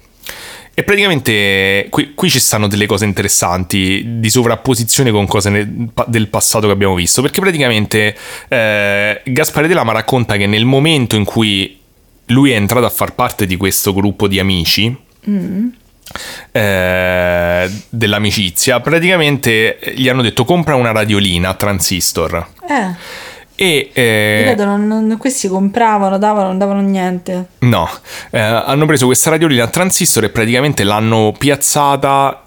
Non ho capito dove, non, non ho capito se. Cioè, la prima volta che racconta questa cosa sembra che gli alieni hanno preso la radiolina. Ok. In un'altra sembra che eh, Samma Ciccia, in qualche modo, eh, eh, sfruttando l'influenza degli alieni, è riuscito a fare questa cosa. Comunque, insomma, questa radiolina è stata tipo immersa in delle fiamme particolari Ok.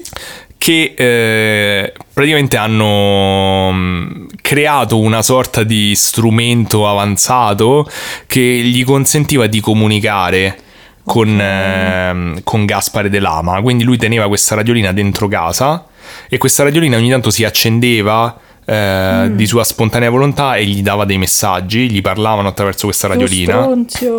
Oppure, esatto. E, mm, l'altra cosa eh, interessante è che praticamente lui diceva che questa cosa del teletrasporto che utilizzavano per smaterializzare cose, eh, ad esempio la frutta e portarla nella loro base, la utilizzavano anche per teletrasportare cose a loro. Ah, vabbè, almeno quello è comodo. Sì, e quindi ad esempio eh, diceva che materializzavano, se erano delle cose pesanti, le materializzavano a mezz'aria nella Ma stanza. gli spaccavano tutta casa. Eh, infatti ho pensato pure io, e se erano cose leggere, dice ad esempio dei documenti, perché gli davano delle cose scritte, eh, gli materializzavano delle, i- cioè gli facevano cadere in grembo i fogli fondamentalmente. Sì, ho capito, se si sbagliano ti fanno cascare mobile addosso. Sì, ma la cosa interessante è che a un certo punto nella conversazione lui chiama questa cosa degli apporti. E questa cosa mi ha ricordato, mi ha acceso la lampadina di Bacci, perché è esattamente Bacci sta cosa. È vero. Cioè gli parlavano attraverso una radio e comparivano cose E a Bacci caso. c'era in mezzo. No, Bacci non c'era in mezzo, però il fenomeno è praticamente lo È stesso. vero, era poi era pure un periodo. Tornate al primo episodio? Il secondo. Secondo episodio. Sec- oh no, il primo Primo, forse. primo. È il primo, sì, è vero. Esatto, ne, ne parliamo nel primo episodio e ci stava questo, questo aspetto proprio, era la stessa cosa fondamentalmente, cioè delle voci che si manifestavano attraverso una radio e poi Eh, queste cose Bacci che si... non ma- spendeva niente, raga. Eh, Ah, no, Bacci no- no- non non spendeva regalava soldi, niente, no. non regalava. e non faceva pagare niente. E mm, comunque, appunto, la maggior parte delle comunicazioni avvengono attraverso questa radiolina, ma Gaspare pare che comunque sia, cioè la maggior parte del gruppo di queste persone de, delle amicizia viene portato varie volte in queste basi. Eh, insomma, diciamo che fanno esperienze molto profonde, non è semplicemente lui ci parla attraverso la radiolina, li incontrano di persona un sacco di volte, vedono un sacco di volte gli UFO. Eh, Gaspare dice più volte che lo mandano in dei posti a dire ora ti facciamo dell'UFO, gli dicono lo puoi fotografare lo fotografano, eh, gli fa fotografare l'UFO, poi torna a casa e non c'è niente nella foto. O, mm. o, altre volte gli dice fotografa lì pure se non c'è niente nella foto viene l'UFO. E ci stanno un sacco eh, di, mm, di, di, prove in realtà fotografiche, eh, video anche, ci stanno un sacco di materiale prodotto da questo gruppo dell'amicizia. E, mm, e comunque a questo punto mi sembra eh, arrivato il momento di cercare di chiarire questa cosa della, dell'amicizia. Ok. Perché si chiama il gruppo amicizia? Mm, questo concetto è complicato. Ok. Allora, fondamentalmente qui entra nel, nel, framework filosofico di quello che gli è stato insegnato dagli alieni, da questa razza aliena. Questa razza aliena praticamente sembra ehm, fare parte di quella che... Eh, allora, aspettate, metto un attimo anch'io i puntini sulle i come ha fatto Gaspare Dell'Ama nelle sue interviste, cioè dice la maggior parte dei termini che utilizzo e anche dei concetti probabilmente ci sono stati... Ehm, sono quelli che hanno utilizzato loro con me perché parlano in italiano, ma ci hanno fatto anche capire che sono, cioè, probabilmente la maggior parte dei concetti sono talmente troppo alieni per la nostra mente che comunque sarebbe difficile comunicarli nella nostra lingua. Quindi hanno utilizzato dei okay. concetti che a noi ci potrebbero sembrare banali, ma che però fanno solo intuire in parte eh, la, mm, la, verità che c'è dietro, okay. il fatto che c'è dietro. Quindi lui diceva a proposito di questa cosa che loro gli hanno detto che fanno parte di una sorta di confederazione galattica e lui ha detto fa ride, ha detto così perché sembra una cosa di fantascienza, ma perché all'epoca effettivamente questo termine veniva era, usato, veniva usato era, andava di moda certo. anche dalla fantascienza e loro hanno utilizzato quel concetto per farci capire. Certo. Loro dicono appunto che fanno parte di questa confederazione e, mm, che è, è, è, diciamo, è contrapposta ad un'altra confederazione galattica. Di queste confederazioni fanno parte, a detta di, di Gaspare, tipo, lui ha detto milioni di razze No. Eh, in tutte le, le galassie, non, non, ho capito, cioè milioni sono tante, però. Eh, e appunto sono questa confederazione di cui fanno parte i W56 è contrapposta ad un'altra confederazione che viene chiamata da loro dei C- CRT, mi sembra, eh, dei CTR forse, vabbè comunque dei contrari, okay. diciamo. E, mh, la, la connotazione sarebbe mm, di una sorta di dualismo ok? Eh, che in realtà eh, è sullo sfondo di tutta la loro filosofia, cioè c'è una confederazione positiva mm. e una confederazione negativa, dove però appunto non c'ha la nostra connotazione un po' influenzata anche dalla, dalla, dalle nostre religioni abramiche dove c'è sta il male e il bene anche se nella religione ebraica è un po' meno sta cosa ma è praticamente questo concetto dove c'è un male necessario quanto il bene nell'equilibrio dell'universo. Mm. Quindi non è che c'è una confederazione cattiva che va distrutta, ma c'è una confederazione che ha la funzione di eh, mantenere l'equilibrio del male okay. e la confederazione loro che ha la, il eh, male, diciamo, della negatività e la confederazione loro che ha la, la parte positiva. E, e, quindi loro stessi non, colpevoli, non, colpevolizzano l'altra parte nella negatività dell'altra parte, ma l- fa parte della loro filosofia il fatto che siano entrambe parti necessarie della mm. realtà. E, ehm, e appunto parlano di questo Dio che ha creato l'universo come un Dio, eh, a differenza della nostra concezione, per loro è un Dio che ha scelto di essere in continuo divenire. Mm. E che la parte negativa quindi fa parte di Dio, cioè nel senso Dio è sia la parte negativa che la parte positiva. Non è cosa complicata, ok. E, e praticamente eh, appunto perché l'amicizia? Perché eh, andiamo finalmente a concretizzare su questo concetto, nasce dal fatto che loro gli spiegano che per loro c'è una parola che si chiama una parola che è uredda.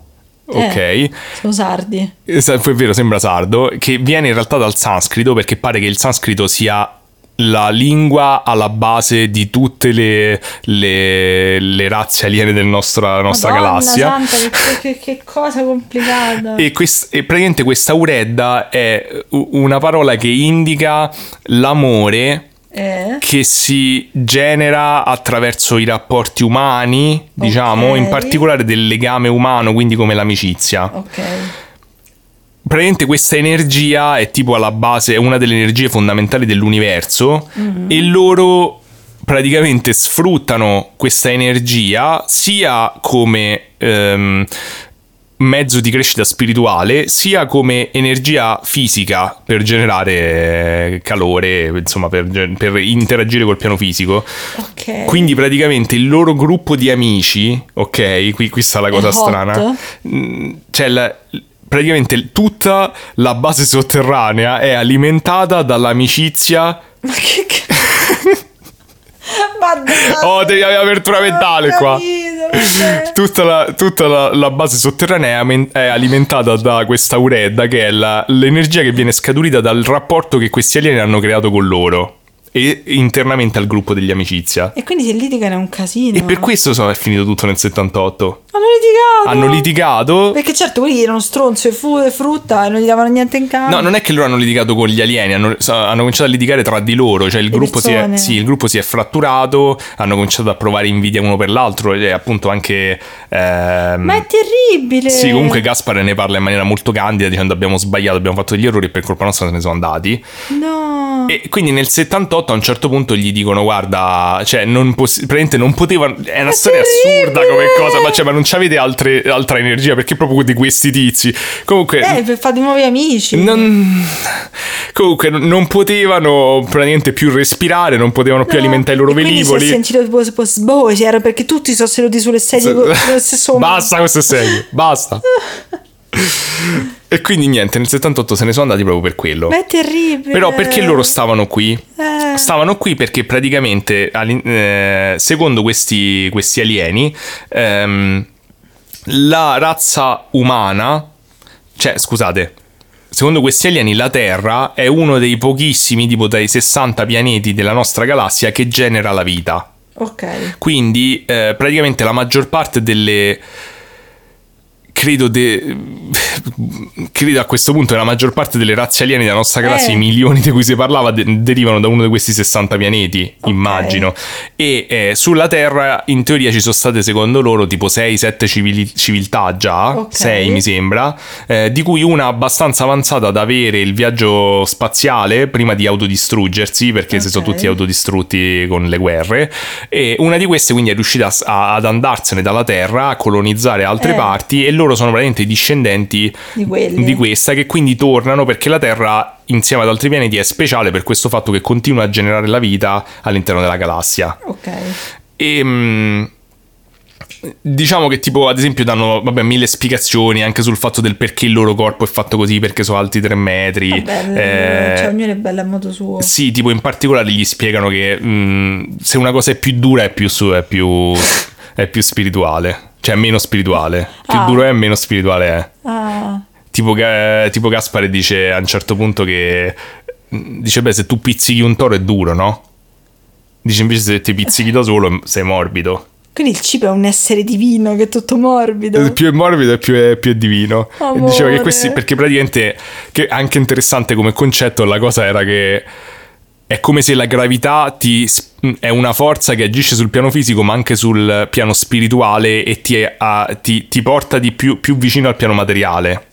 Quindi è come se, se nell'evoluzione spirituale che eh, questi esseri hanno avuto ne- nei millenni e nelle incarnazioni, a un certo punto hanno anche una forma fisica più adeguata a riflettere questo stato psicologico che è il fatto che sono molto meno densi, cioè lui dice che sono alti 3 metri ma sono leggeri. Mm, ma quando ha pizzicato un toro lui nella sua E vita? quello mi chiedevo perché ha fatto l'esempio del Poverino, toro. Vabbè. Pizzicherei un toro. E, mm, comunque gli spiegano pure ad esempio ehm, che, mm, che fondamentalmente loro stanno qui per cercare di eh, aiutare la razza umana e gli dice che razze come la razza umana, che fondamentalmente sono piene di, di male, e, insomma sono razze negative, affossano diciamo le- l'evoluzione spirituale di tutto l'universo. Quindi gli frega soltanto perché dà fastidio la loro amicizia. Infatti lui gli chiede, senti ma quindi vi frega solo questa cosa? Eh. E lui dice no, a noi ci interessa per la compassione in realtà perché vogliamo che voi siate felici, avete il potere di essere felici invece eh, fate schifo. E lui gli Siete dice... dei buoni, insomma, perché so... Sì, e lui gli spiega, gli dice proprio questo pure interessante, dice vabbè ma mi spieghi cos'è la felicità secondo Eh, voi? interessante. E lui gli dice la felicità è un, orgas- un infinito orgasmo cosmico. Mm, È un po' strano. Beh, è preciso in un certo senso ma un po' vago anche. Sì, però se deve essere tutto morbido per essere spirituale è complicato vedere orgasmo cosmico. Eh, non saprei che dire. Cioè, gli dice che l'amore è comunque la benzina.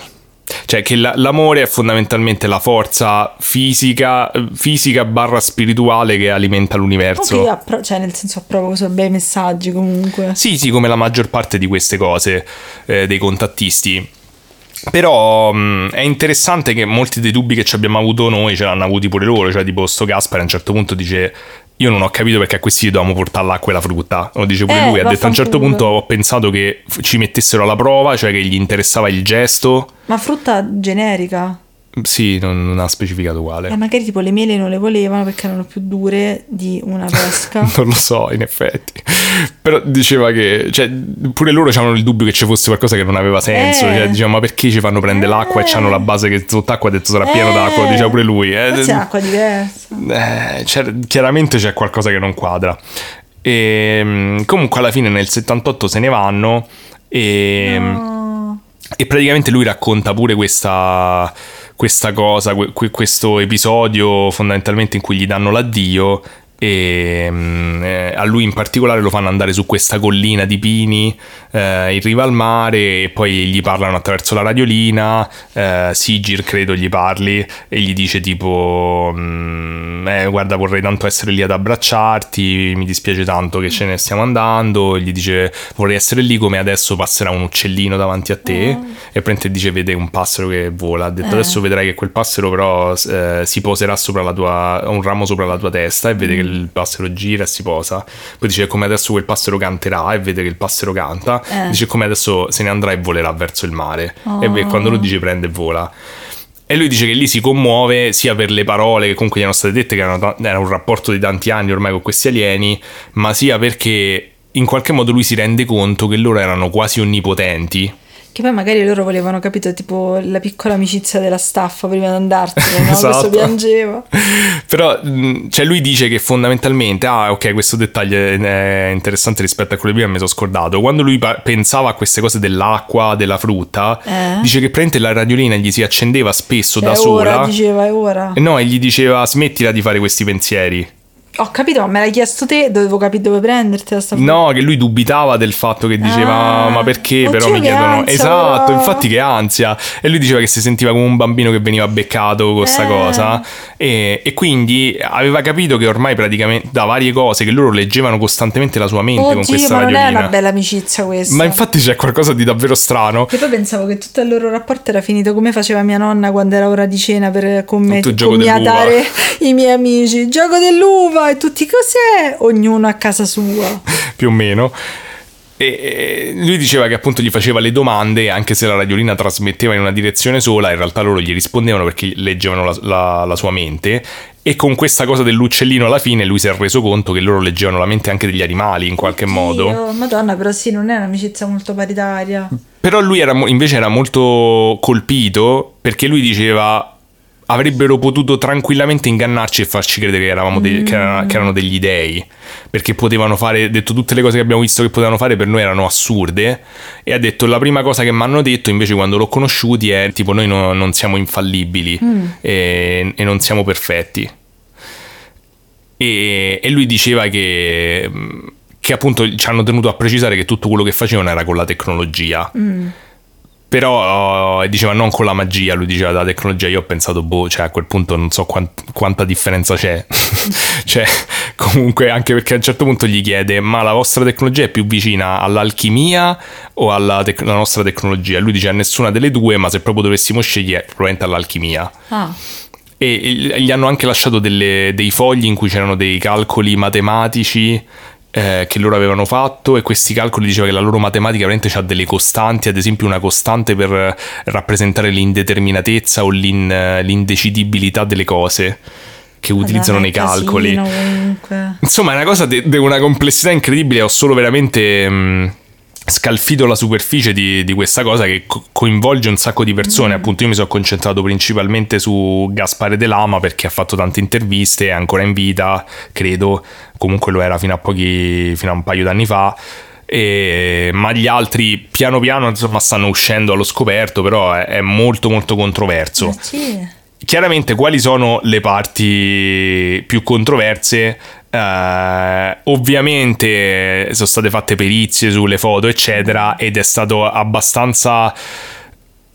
Cioè, eh, da quello che ho capito è chiaro che ci stanno due tipi di foto, delle foto palesemente false, Ok. tipo con i modellini della standa proprio, presi dai modellini della standa dell'epoca, Davvero? si fa attaccare un Oddio, la filo standa, e dall'altra parte tipo foto che sembrano più autentiche.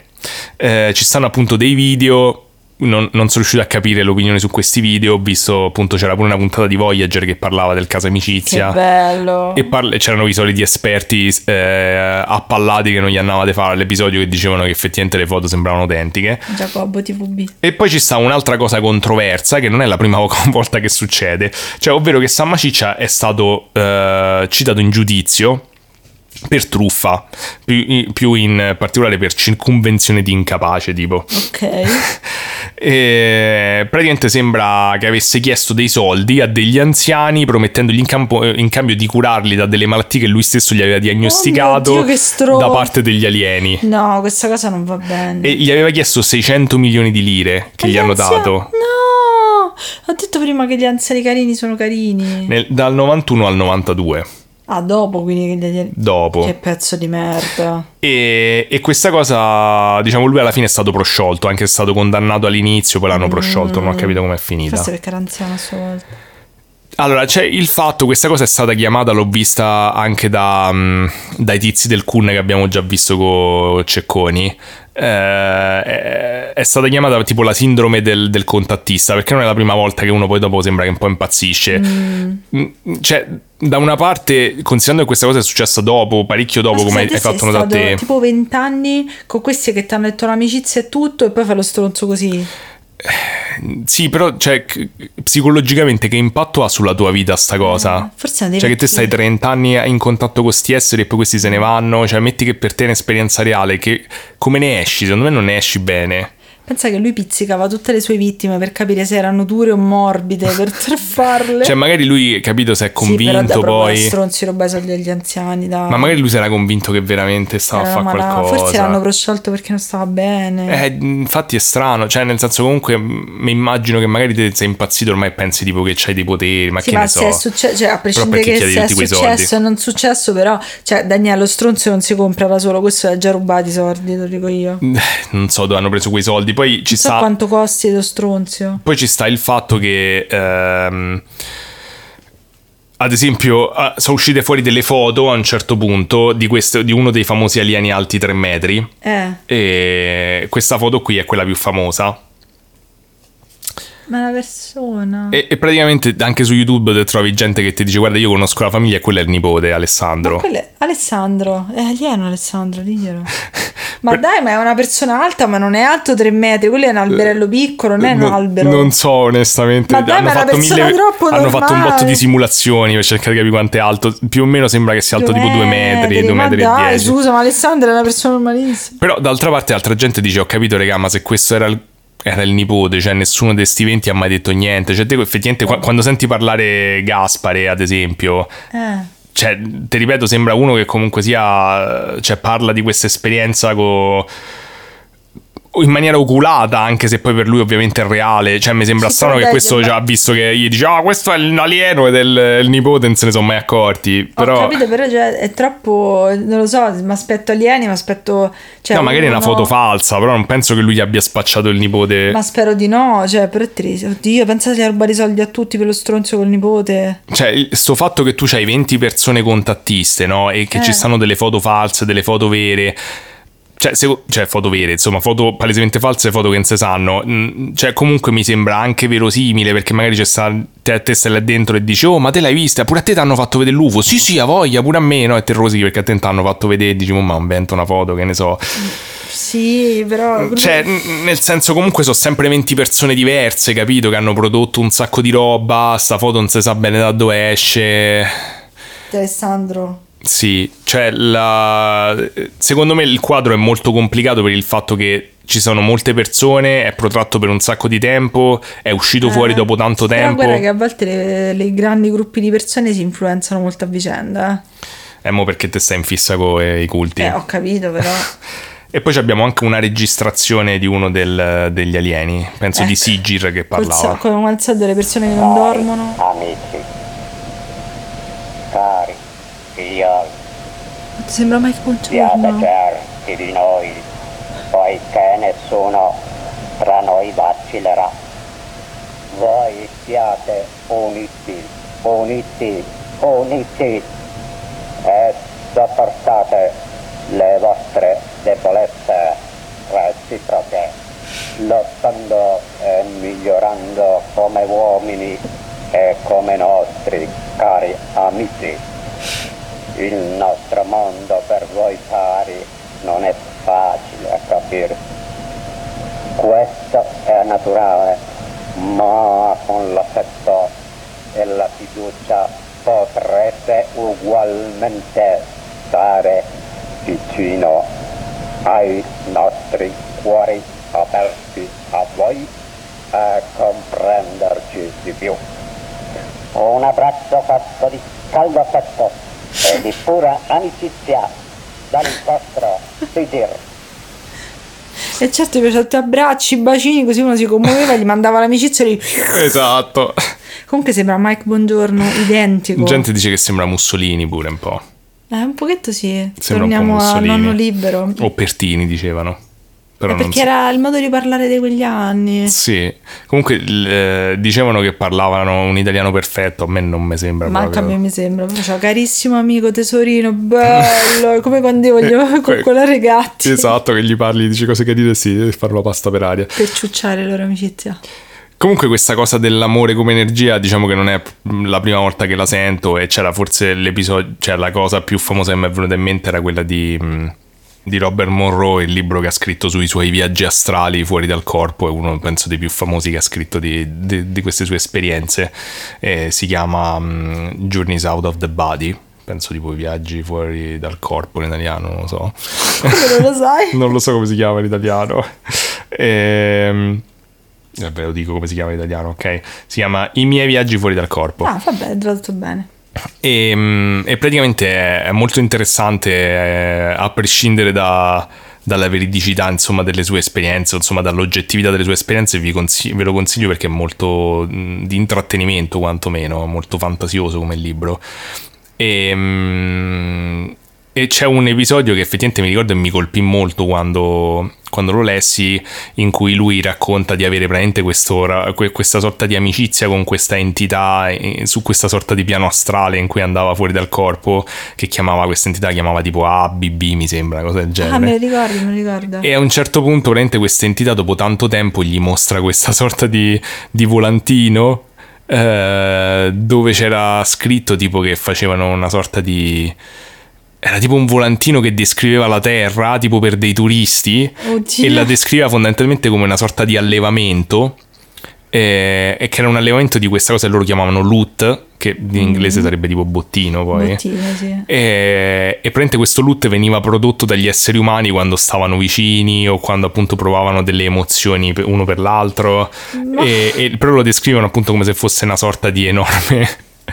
Una sorta di enorme allevamento, e, e in- tant'è vero che poi lui alla fine ci scrive nel libro, mette una poesia che scrive depresso, ha detto che è stato malissimo dopo questa esperienza. Immagino, che amici di merda. E, mm, e scriveva tipo una poesia che diceva tipo che siamo delle, delle pecore dentro un recinto, ma almeno siamo contenti perché ci danno il cibo senza sapere cosa c'è fuori, una cosa del genere. Ok.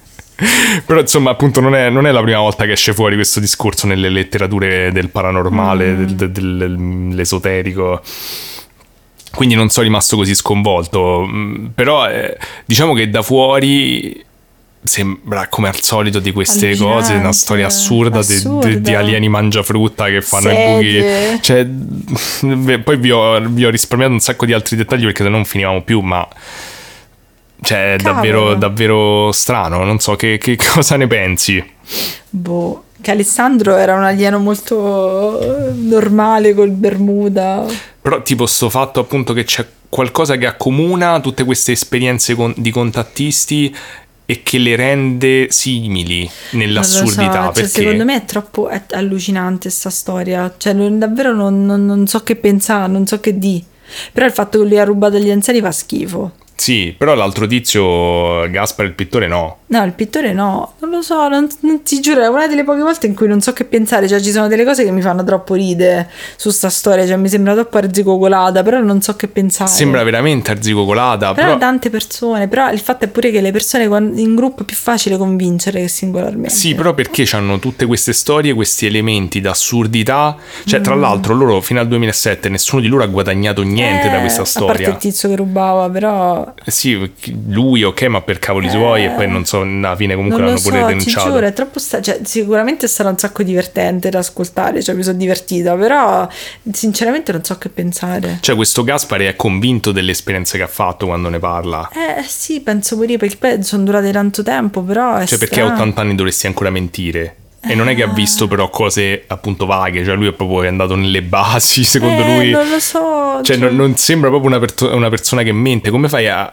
tu che sei esperta di culti a convincere delle persone Eh, no, di convin- aver visto queste cose? Convi- puoi convincere facilmente. Conta, stavo sentendo del culto Imunis, che era quel guru coreano che è andato in America, e uno di loro, che era una persona molto intelli- intelligente, indipendente, l'ha fatta diventare eh, in tre anni, se non sbaglio, totalmente schiavo, tanto che era pronta a uccidere i suoi genitori una volta che avevano tentato di deprogrammarlo. Ok, però aspetta, questa è manipolazione. ed era convinta di essere il figlio di Dio, lui personalmente.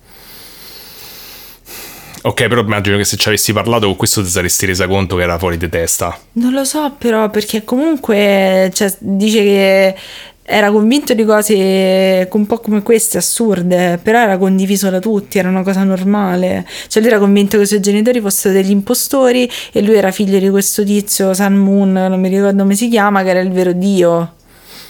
Cioè erano cose assurde, però erano tipo mille, duemila persone. Non so, bisognerebbe sentire delle interviste di questo tizio che crede di essere Dio per cercare di capire se si nota che comunque si era, era squilibrato. Sì, sì, si nota perché poi quando lui l'hanno deprogrammato ci hanno parlato un attimo, gli hanno fatto sentire delle interviste di questa persona e lui ha capito che mentiva a tutti e lì si è rinsavito. Però è molto complicato quando si- ci si convince in tante persone, però dall'altra parte è così specifico, cioè queste storie, no?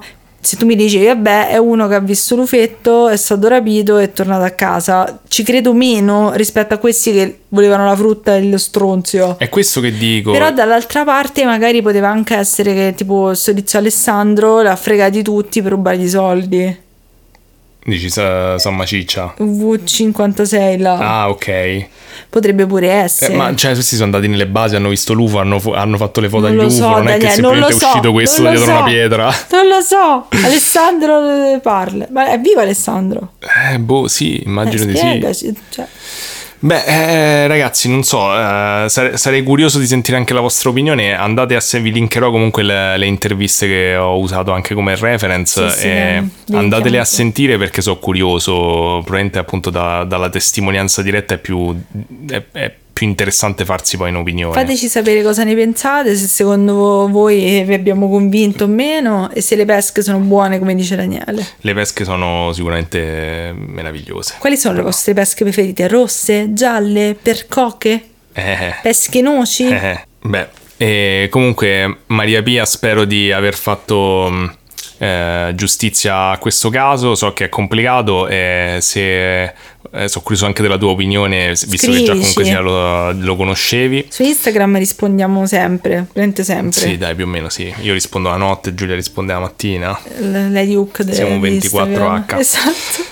Va bene, ragazzi. Eh, si è fatta una certa, dobbiamo decidere che fare per cena, Sì. come al solito. Sto Ferragosto è partito tutto per preparare questo episodio. Pensa- cioè, vi, rendete conto, cioè, vi rendete conto? Io non lo so. Regalateci, regalateci dello stronzio per farci capire la vostra amicizia. Anzi, al mio Due 3, pesche. al mio 3 mandateci un sacco d'amicizia, carissimi. 3. Due? No, tre. Il Eh, mio tu tre. tre. Il Eh, mio me mio è andata ormai. Via. Io non vedo frutta.